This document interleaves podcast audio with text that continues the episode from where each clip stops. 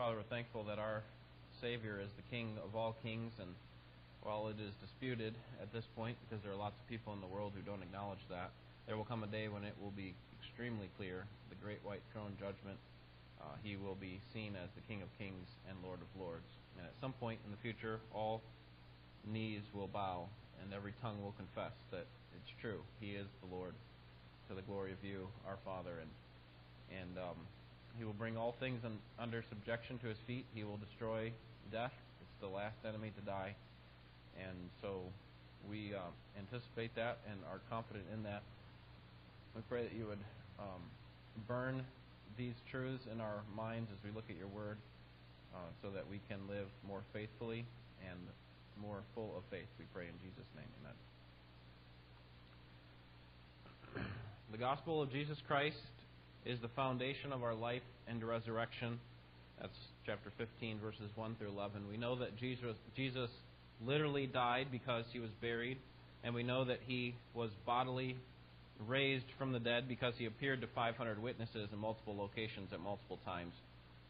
And it is this truth that transforms our lives that is, that Jesus died and he is alive. This truth comes to us by the grace of God and changes us from enemies, like Paul called himself. I was a persecutor, but now I am an apostle. Uh, for us, we were enemies of God, and now we're part of his family. And so the resurrection is undeniable. For Christians, especially, it is undeniable because we believe that he died, and we, we, have, we believe that he appeared to these people as well. Uh, we believe that he has been risen from the dead and we see the effects of it on our lives. But in this next paragraph, beginning in verse 12, Paul wants the Corinthians and us to see that the resurrection of Christ is inseparably linked to our resurrection. Christ's resurrection and our resurrection are inseparably linked. That is, that, that we can't have one without the other. Anyone who denies one has denied the other. They are that closely linked, they are inseparable. We are in Christ, we are united with Christ. When He died on the cross, His death became ours at salvation. When He raised from the dead, He guaranteed resurrection to all who are united with Him. So our union with Him guarantees our future resurrection. And so uh, that's, I think, the point of the text tonight. Let's take a look at it together, beginning in verse 12. This is the Word of God. Now, if Christ is preached that he has been raised from the dead, how do some among you say that there is no resurrection of the dead? But if there is no resurrection of the dead, not even Christ has been raised. And if Christ has not been raised, then our preaching is vain. Your faith also is vain. Moreover, we are even found to be false witnesses of God because we testified against God that He raised Christ, whom He did not raise, if in fact the dead are not raised.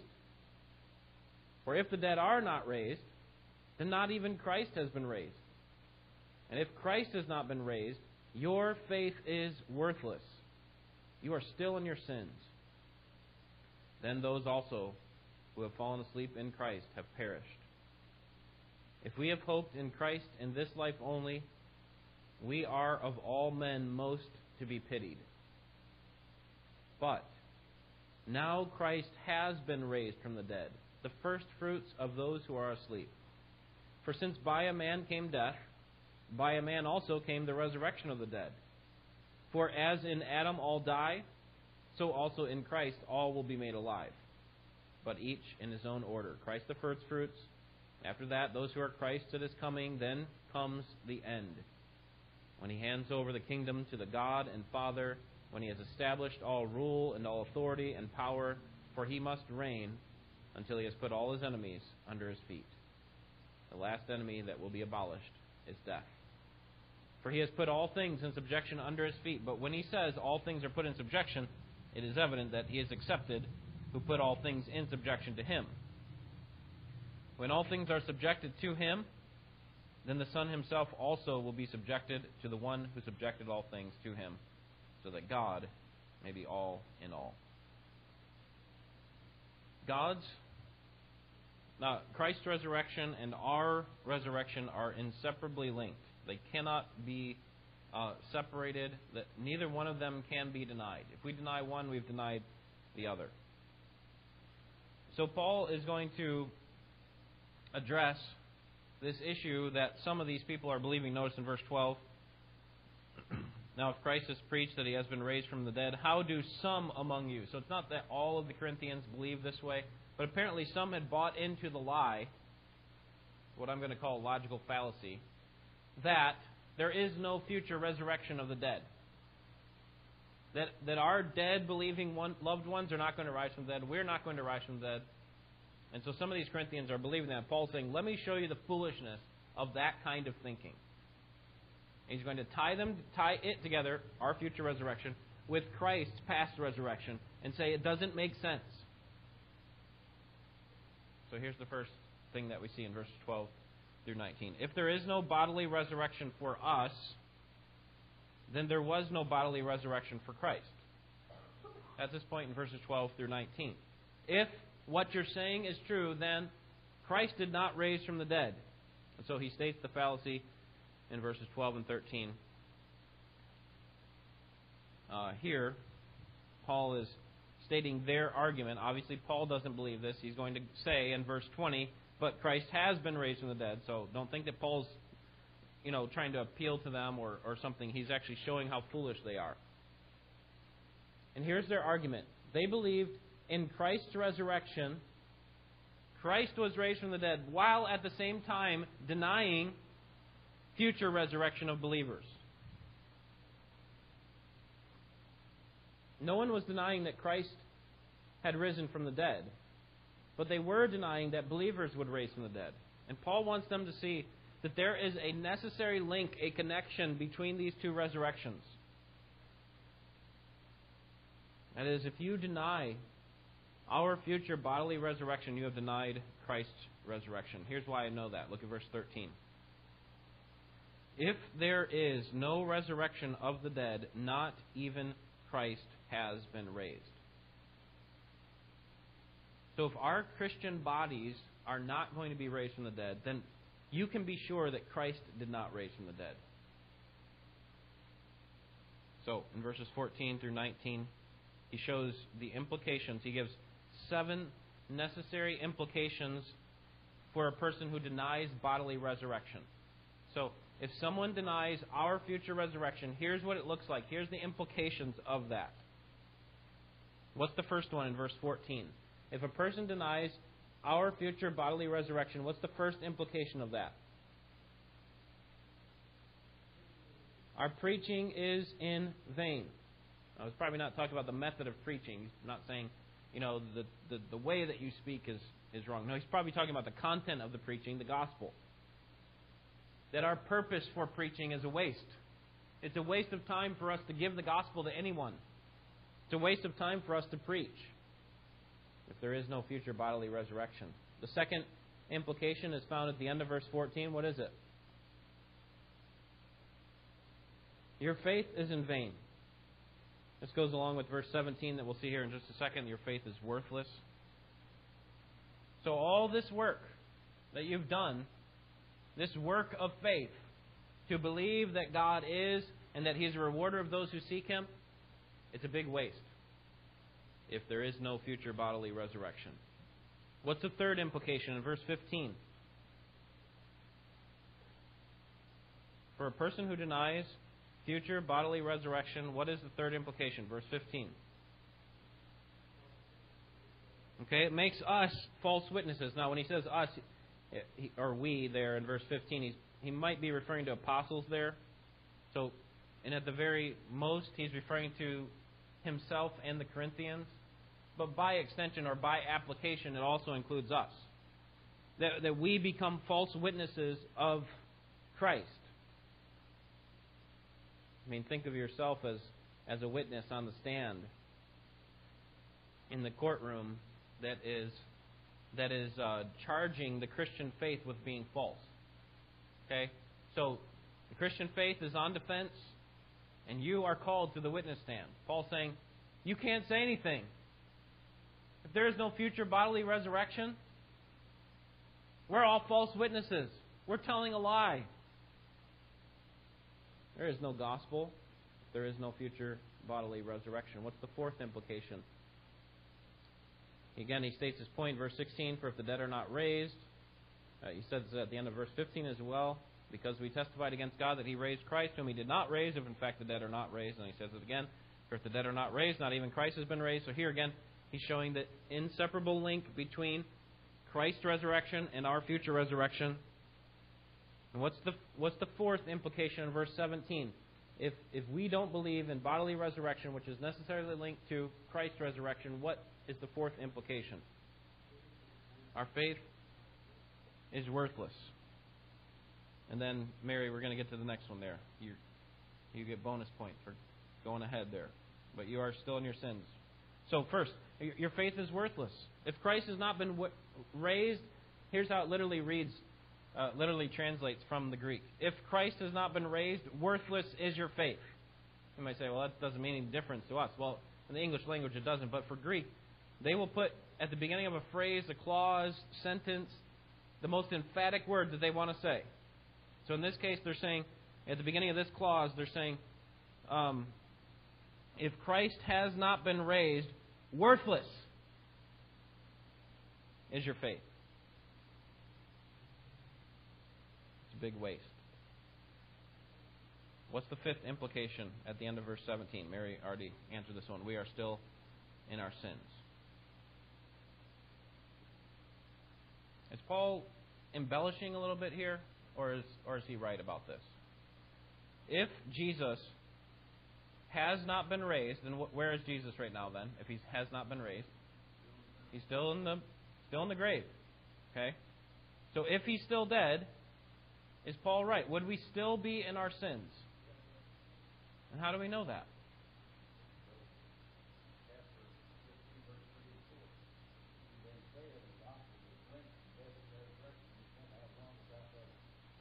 Right. A dead Savior is a condemned Savior. See, the Jews, the Romans, Satan have actually won if Christ is still dead. True? And that means that we, that means that He has not defeated sin or death. What does that mean for us? We have not been freed from the penalty of sin. We're still under the wrath of God. We are not being freed from the power of sin that has a grip on us. And we will not be freed from the presence of sin, right? There's never coming a time when we will ever get out from under our sin or its judgment. And so Paul's right. If Christ is still dead, if he has not been raised, then we are still in our sins. We're still under the wrath of God. What's the sixth implication? Verse 18.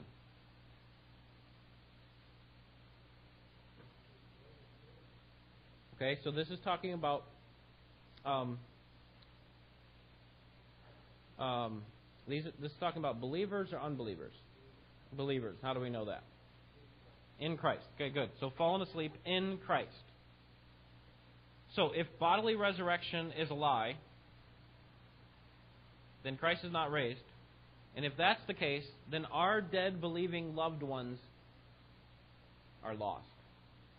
They are eternally condemned. Or, at very best, they are just annihilated at death like an animal. I mean, if Christ is still dead, if he has not raised from the dead, then why would any believer have any confidence or guarantee that they're going to rise from the dead? What hope do they have if if the greatest among us, our Savior, is still dead? We have no hope. And that leads to the last one here. The last implication of a person who denies future bodily resurrection. Verse 19, what is it? We are pitiful creatures. Or maybe a better way to say it is pitiable we are to be pitied because we have set our hope on a Christ who is supposed to improve our future and our present. When, if this is true, future resurrection is false, Christ is still dead, if that's actually true, we're living a lie. We're without hope. We are pitiable. What a waste. We've wasted our lives. It's something that's not true if there is no future resurrection. Now, I don't want you to go away from here feeling hopeless because that's not Paul's point, as we'll see in verses 20 through 28. So before we leave this section, let me take the logically flawed arguments from verses 13 to 19 and flip them on their head. Turn them upside down. And if you want to follow along with this um, modification that I've made to the text, just for our benefit to see the positive spin, the positive view of what Paul's saying. Okay? So I'm not changing, trying to change the words of Scripture. I'm just trying to show you that in Paul's point is implied this, this idea. Here it is, beginning in verse 13. But since there is resurrection from the dead, then Christ has been raised. And since Christ has been raised, then our preaching is not in vain. And our faith also is not in vain. Moreover, we are even found to be true witnesses of God because we testify by God that He raised Christ, whom He actually did raise, since in fact the dead are raised. For since the dead are raised, then Christ has been raised.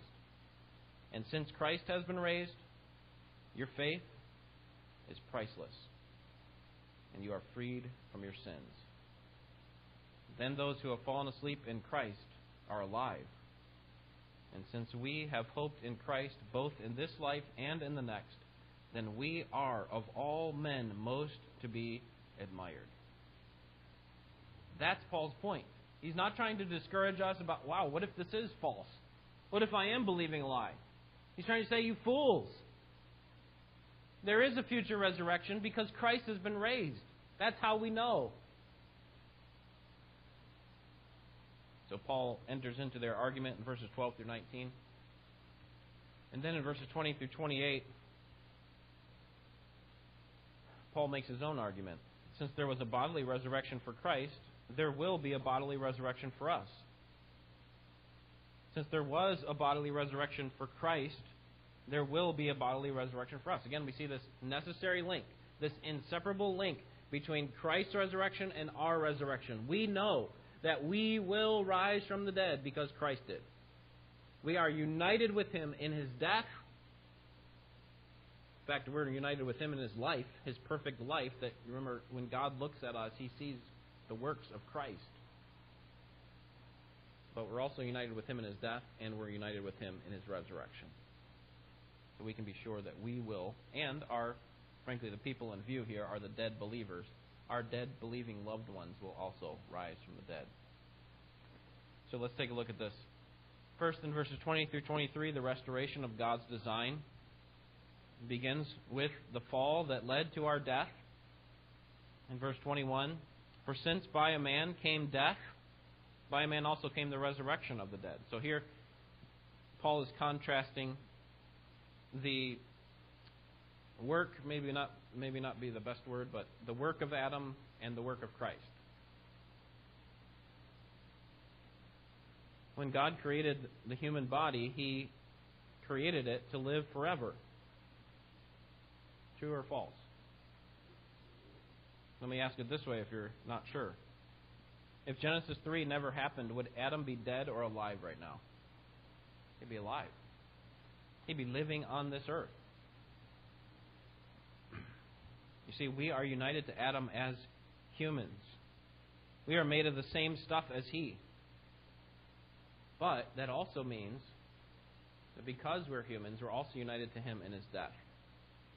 Because he is our representative head, and he sinned on behalf of all of us, so that all have sinned, Romans 5 says. So sin and death were introduced into creation by Adam and they were passed on to us through the union of our parents. But that's not the end of the story, is it? What Adam brought into the world, sin and death, was conquered and will finally be destroyed by the second Adam, Christ, who will abolish both sin and death. Look at verse 22. For as in Adam all die, so also in Christ all will be made alive. So in verses 21 and 22, he's basically just making a contrast between the first Adam and the second Adam, or we could say uh, Adam and Christ.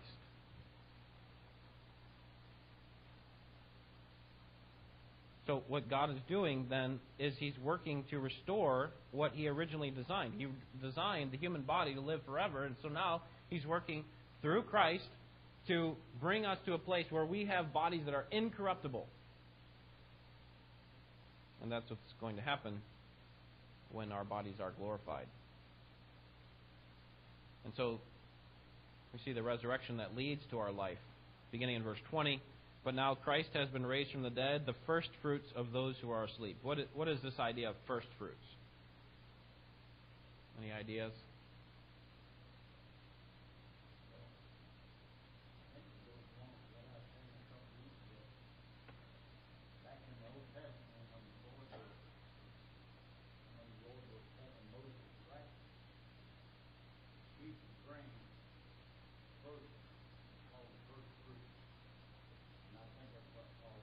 Yeah, so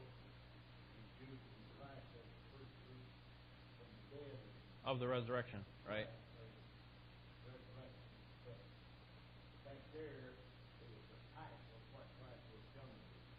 Yeah.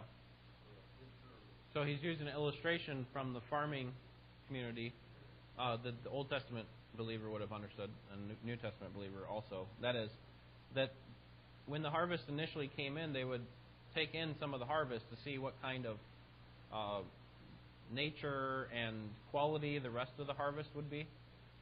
And uh, based on the quality of that fruit or grain or whatever they're bringing in, it would tell them what kind of crop they're going to bring in.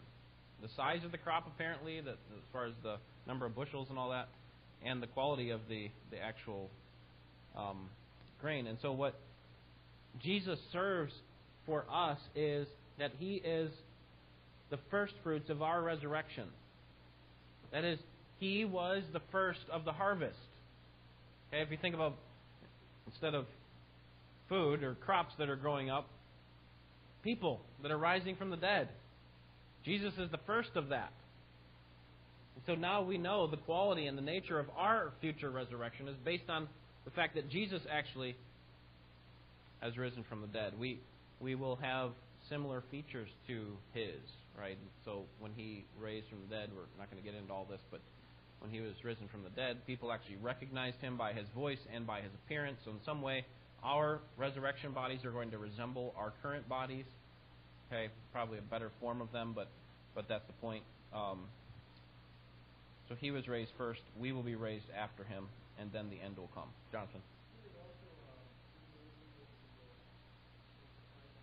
Yeah, I, I don't know about that because that's the other thing. I, I was just thinking about that as as we were talking. Um, because yeah, there's the first fruits that was meant to be given to God, right? That that they were supposed to bring the first of their the best really of their harvest for a sacrifice, a, a fellowship offering to God. And so is Christ somehow an offering? I think there is another text that talks about him as an offering, but I don't, I don't know if those two are connected. So, a good question. Um, so, Adam brought death into the world. Christ is the one who will abolish death. See that again in verse um, 23. But each in his own order Christ the first fruits, after those who are Christ's at his coming, and then comes the end. So, Christ is going to abolish death, and we'll we'll see more of that. Um, I think next week. Oh no, that's in verse 26.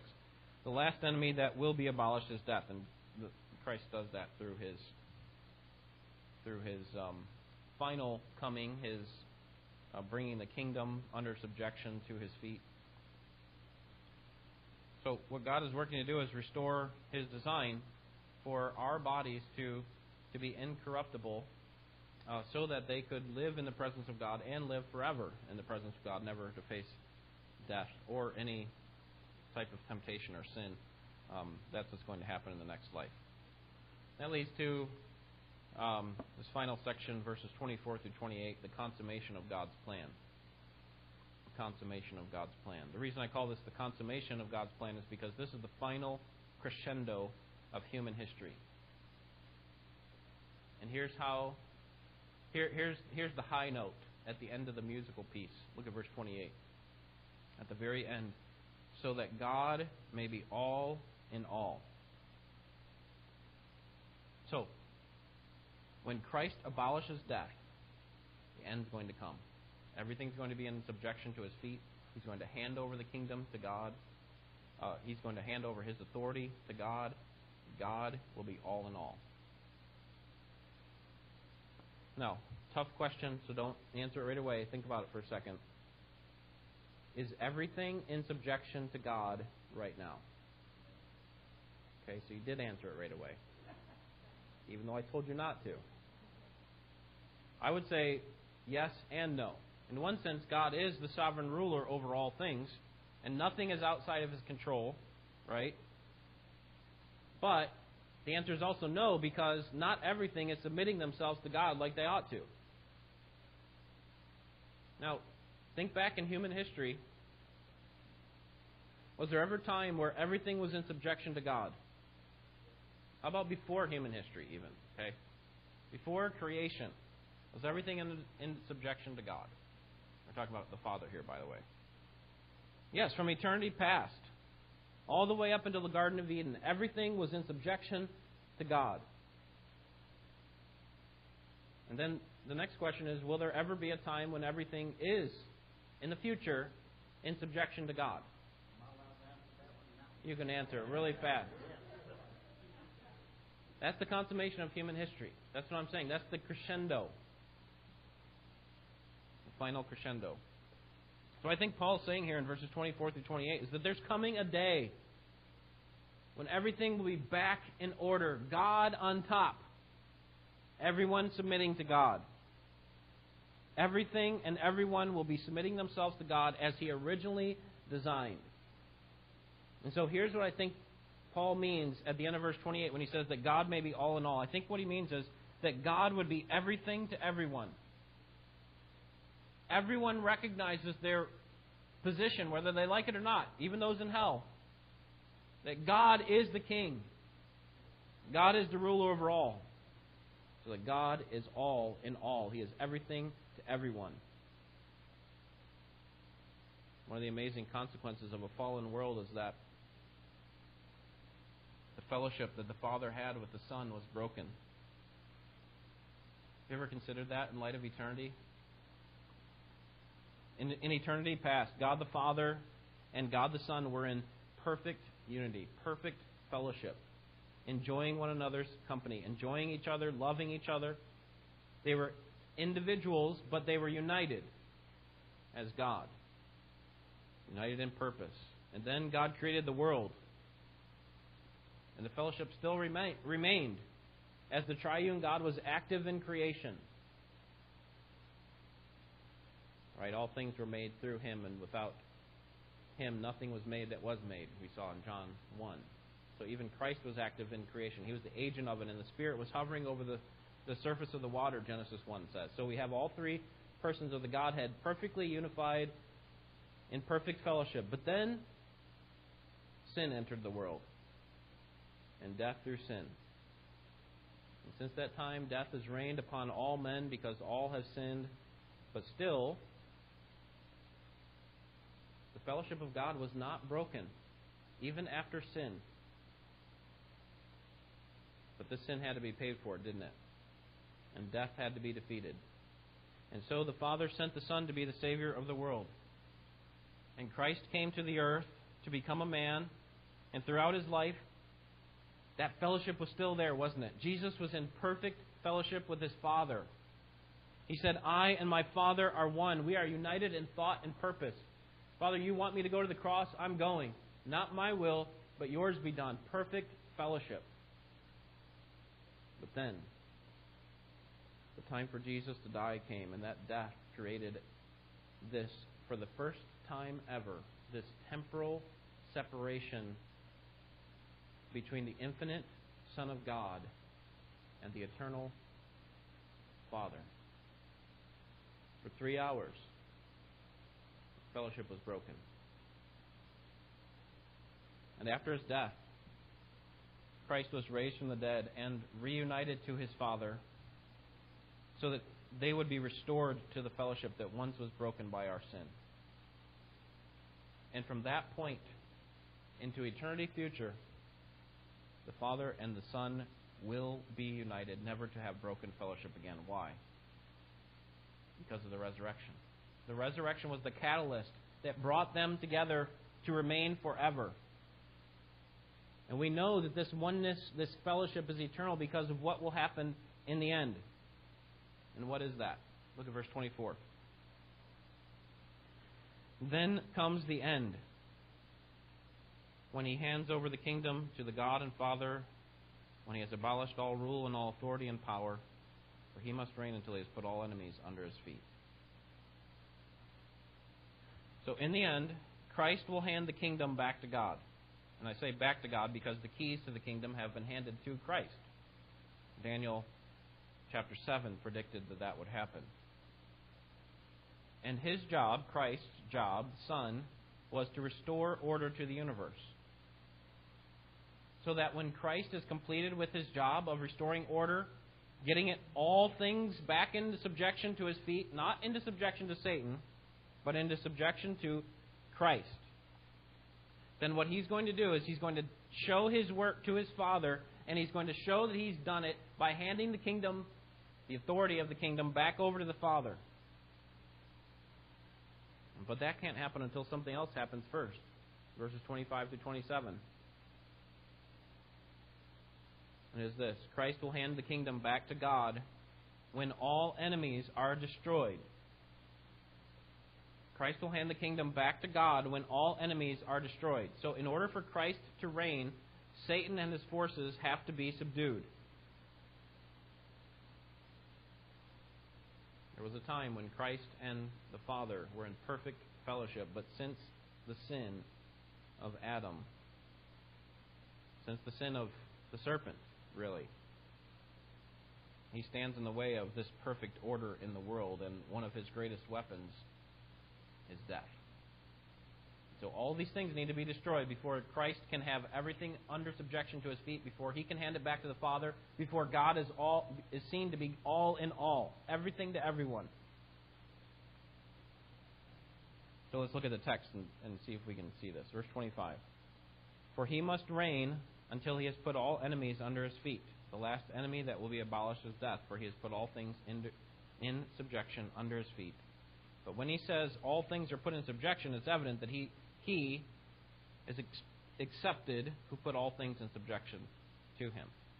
So, this little awkward language here in the New American Standard, and I didn't look at the other translations, but um, especially in verse 27, all things are put in subjection to him, but it's evident that he is accepted. Do you, who do you think he's talking about there? Who do you think Paul's talking about?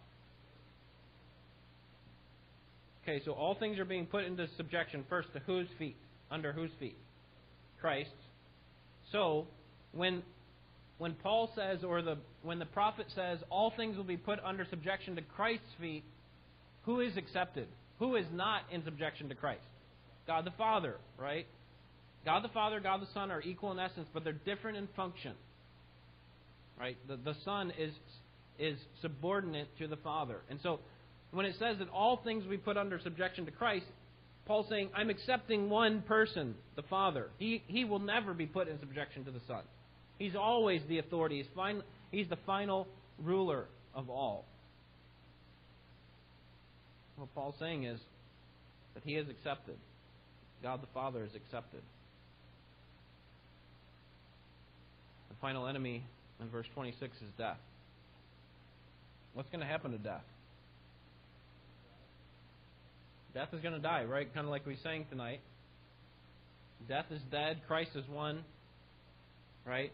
But but think about Revelation 20 verse 14, talking about the great white throne judgment. Death and hell were cast into the lake of fire. I'm going to read later from chapter 21 to show that death will never be in the eternal state. There will be no death. So, at the great white throne judgment, everything will be put in subjection to Christ, except one the Father.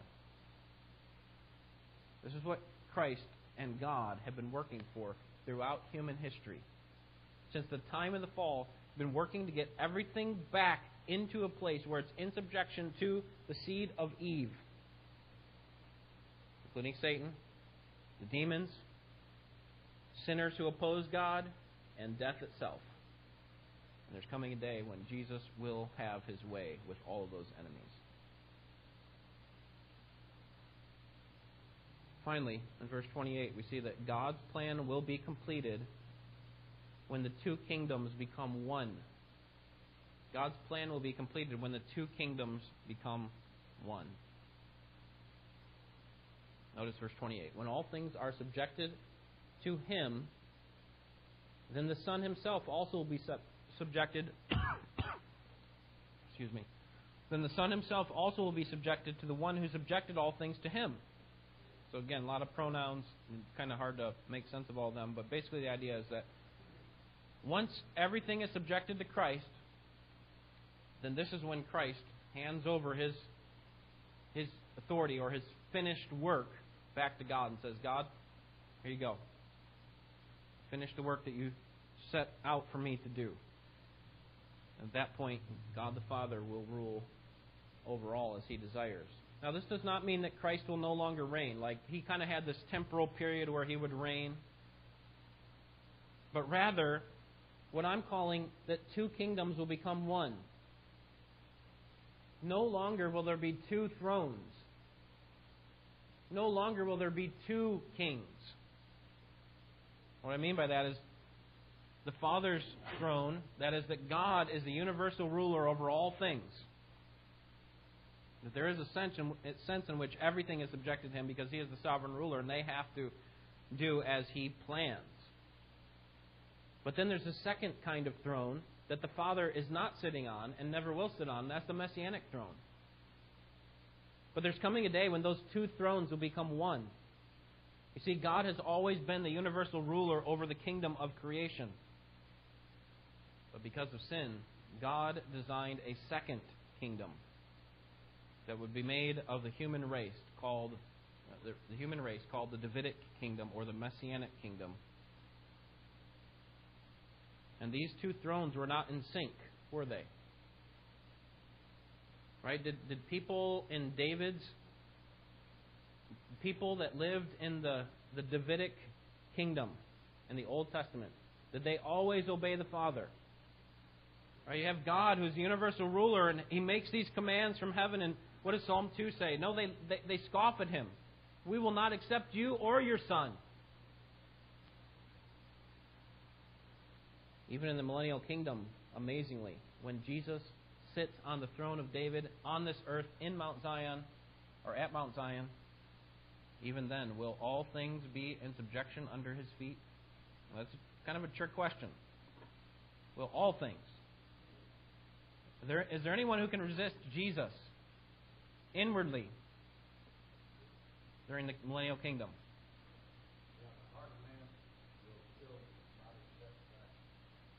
Yeah, so there's going to be people that are born in the millennial kingdom, born sinners, and they they may um, conform themselves externally, but internally they will be full of dead men's bones, like a a beautiful sepulcher that's nice and painted on the outside.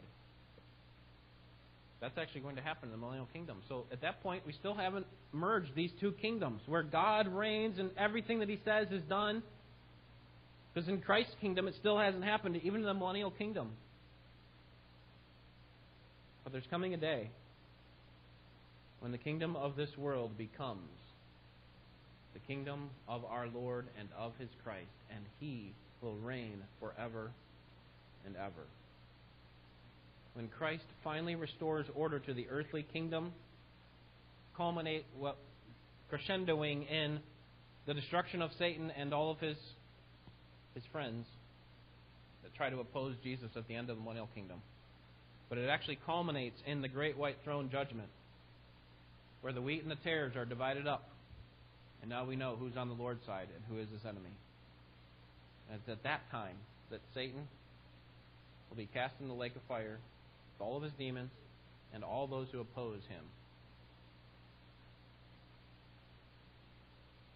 And then Jesus the Christ, the Davidic king, will hand over his earthly kingdom to God the Father, and God will recreate the earth to be a place where he can dwell.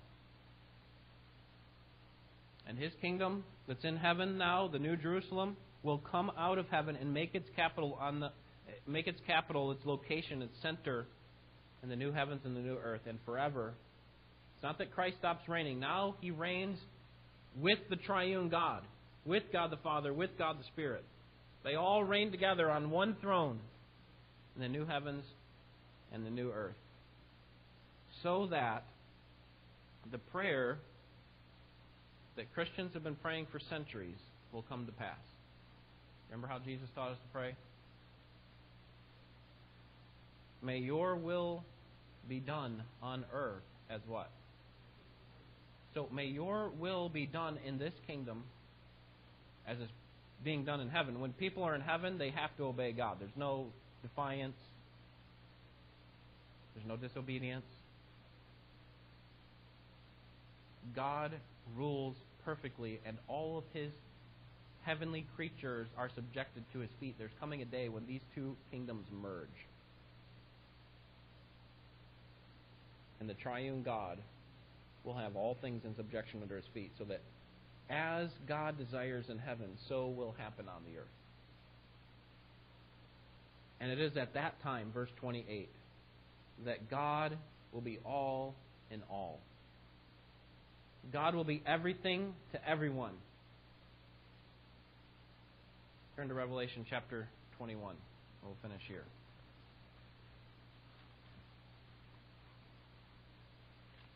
Revelation 21.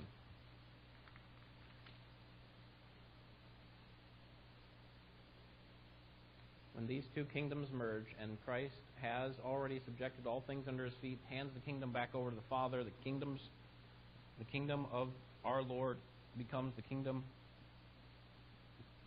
of our Lord and of his Christ. Nothing and no one will ever come between the perfect fellowship of the Father and the Son. Nothing will ever again distort the perfect creation that God designed. I'm going to bounce around to some texts, putting them up there for you. Um, beginning in verse 3. Revelation 21. And I heard a loud voice from the throne saying, Behold, the tabernacle of God is among men, and he will dwell among men, and they shall be his people, and God himself will be among them. He will wipe away every tear from their eyes. There will no longer be any death, no longer be any mourning or crying or pain. The first things have passed away. Then skip down to verse 16.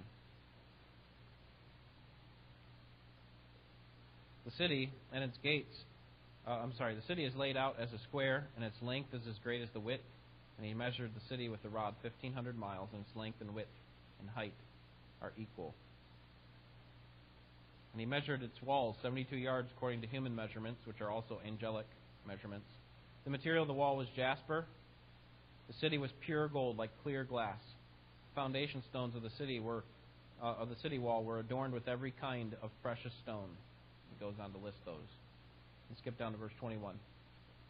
And the twelve gates were twelve pearls. Each one of the gates was a single pearl, and the street of the city was pure gold, like transparent glass.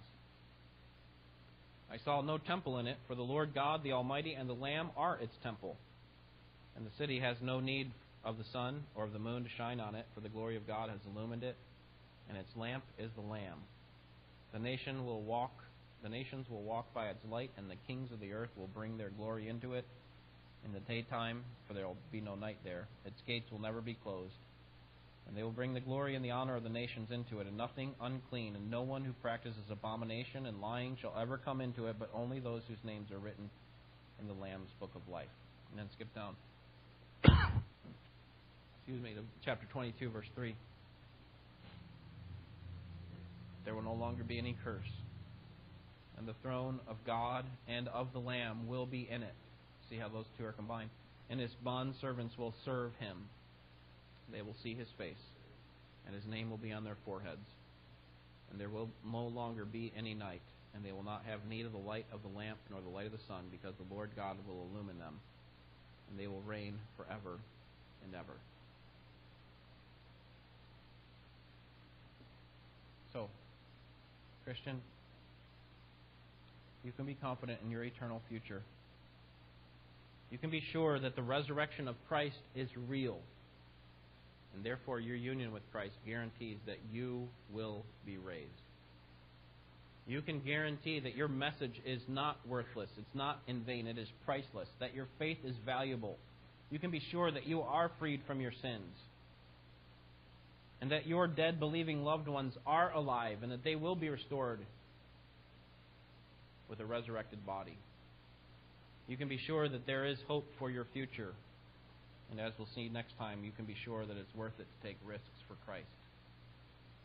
Because we're not living for this life only. Rather, we're living for the life to come, where our God will reign, having everything subjected to his feet, unresisted by any of his creation, where Christ, where God, the Father, I should say, is all in all. He's everything, everyone. Any questions or comments?